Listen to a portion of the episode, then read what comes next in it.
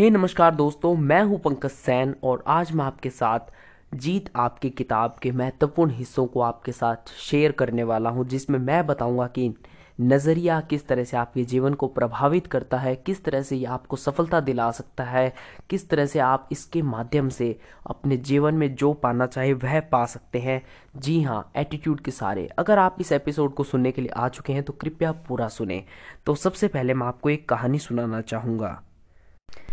एक आदमी मेले में गुब्बारे बेचकर अपना जीवन यापन करता था। उसके पास लाल, पीले, हरे और काले रंग के गुब्बारे थे। जब उसकी बिक्री कम होने लगती तो वह हीलियम गैस से भरा एक गुब्बारा हवा में उड़ा देता और बच्चे जब उड़ते गुब्बारे को देखते तो वैसा ही गुब्बारा पाने के लिए बच्चे आतुर उड़ते यह तरीका गुब्बारे वाला बार बार अपनाता और उसकी बिक्री फिर बढ़ जाती। तो एक दिन एक बच्चा गुब्बारे वाले के पास आया और उससे पूछा, अगर आप हवा में किसी काले रंग के गुब्बारों को छोड़ेंगे तो क्या वह भी उड़ेंगे?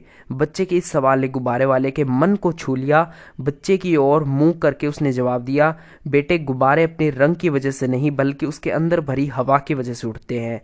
और यही चीज़ हमारी ज़िंदगी में भी लागू होती है। अहम चीज़ हमारी अंदरूनी शख्सियत है। हमारी अंदरूनी शख्सियत की वजह से जो हमारा नज़रिया बनता है, वही हमें ऊपर उड़ाता है। और हमारा नज़रिया ही हमें कामयाबी दिलाता है। तो आप मैं आपको बताऊँगा किस तरह से आपका नज़रिया आपको कामयाबी दिलाता है। हार्वर्ड में कराए गए एक शोध के मुताबिक पता चला है कि इंसान को पिचासी प्रतिशत मौक़ों पर तरक्की उसकी अक्लमंदी की वजह से नहीं, बल्कि उसके नज़रिए की वजह से मिलती है। और ताजुब की बात यह है कि ज़िंदगी में कामयाबी दिलाने में तथ्य और आंकड़ों का केवल पंद्रह प्रतिशत हिस्सा होता है, पर शिक्षा की सारी मद, सारी रकम उन्हीं चीज़ों को पढ़ाने में खर्च की जाती है।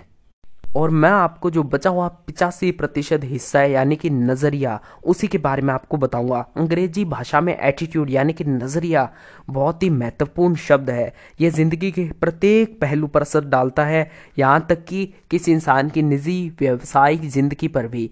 क्या कोई आदमी अच्छे नज़रिए के बिना अच्छा अफसर बन सकता है? क्या कोई छात्र स्टूडेंट अच्छे नज़रिए के बिना अच्छा छात्र बन सकता है? क्या माँ बाप शिक्षा सेल्समैन मालिक, कर्मचारी अच्छे नज़रिए के बगैर अपना किरदार अच्छी तरह निभा सकते हैं? हमारा क्षेत्र चाहे जो भी हो कामयाबी की बुनियाद तो नज़रिया ही है।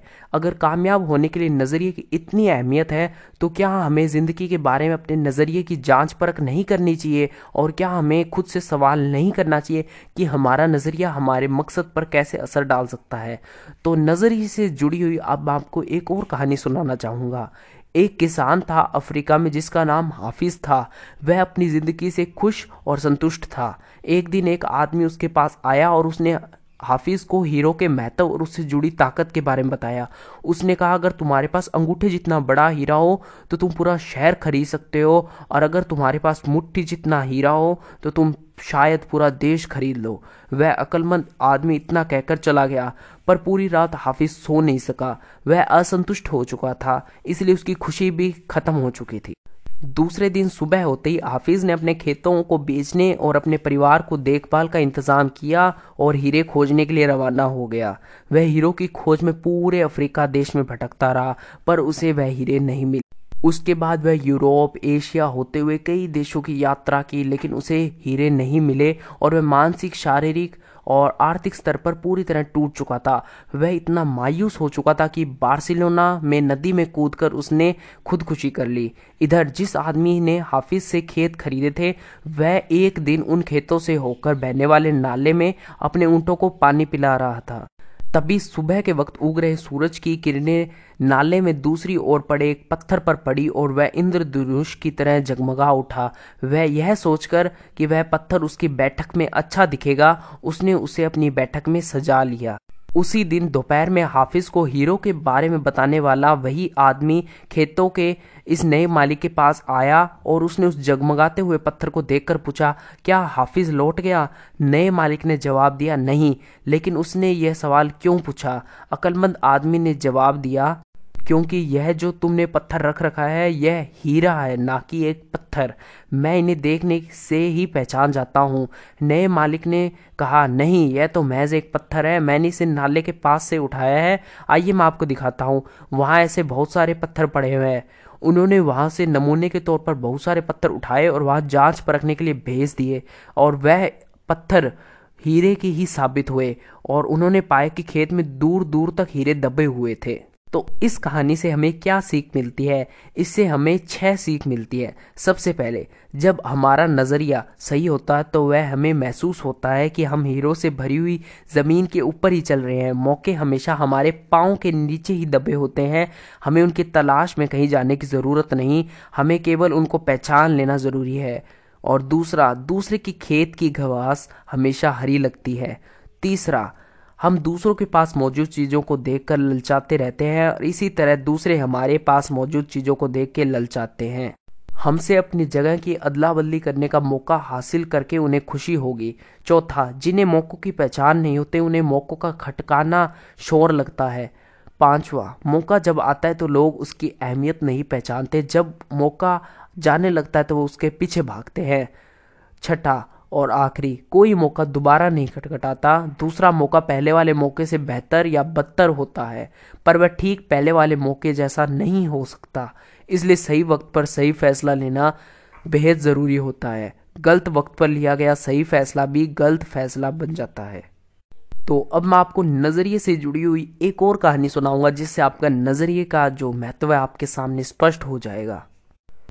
हम सभी बाइबल में बताई गई डेविड और गोलियत की कहानी जानते हैं। गोलियत एक राक्षस था, उसने हर आदमी के दिल में अपनी दहशत बैठा रखी थी। एक दिन एक लड़का भेड़ चराने वाले अपने भाइयों से मिलने आया। उसने पूछा, तुम लोग उस राक्षस से लड़ते क्यों नहीं? उसके भाई ने गोलियत से डरते थे। उन्होंने जवाब दिया, क्या तुमने देखा नहीं कि वह कितना बड़ा है? उसे मारा ही नहीं जा सकता। इस पर डेविड ने कहा, बात यह नहीं कि बड़ा होने की वजह से उसे मारा नहीं जा सकता, बल्कि हकीकत यह है कि वह इतना बड़ा है कि उस पर लगाया गया निशाना चूक ही नहीं सकता। उसके बाद जो हुआ हुआ वह आप सब जानते हैं। डेविड ने उस राक्षस को गुलेल से मार डाला। राक्षस वही था, लेकिन उसके बारे में डेविड का नज़रिया अलग था। हम नाकामयाबी को कैसे देखते हैं, यह हमारे नज़रिए से तय होता है। आशावादी सोच वाले आदमी के लिए नज़रिया कामयाबी की सीढ़ी बन सकती है और दूसरी ओर निराशावादी सोच वाले आदमी के लिए यह रास्ते का रोड़ा बन सकती है। हम नाकामयाबी को कैसे देखते हैं, यह हमारे नज़रिए से तय होता है। आशावादी सोच वाले आदमी के लिए नज़रिया कामयाबी की सीढ़ी बन सकती है। दूसरी ओर, निराशावादी सोच वाले आदमी के लिए यह रास्ते का रोड़ा भी साबित हो सकती है। परंतु हमें अपने नज़रिए को आशावादी रखना होगा, ताकि कभी भी कुछ भी ज़िंदगी में आए, आप उसमें अपनी सफलता की सीढ़ी को देख पाएँ, जिससे आपको सफलता प्राप्त हो सके। तो पहले एपिसोड का अंत मैं यहीं करना चाहूँगा। अगले एपिसोड के लिए आप ज़रूर बने रहें और इस तरह से मैं आपको जीत, आपकी किताब के जो सभी एपिसोड है धीरे धीरे आपको प्रोवाइड कराऊँगा। मुझे आशा है कि आपको पसंद आई होगी ये पॉडकास्ट अगर पसंद आई है तो मुझे ज़रूर बताएँ। धन्यवाद।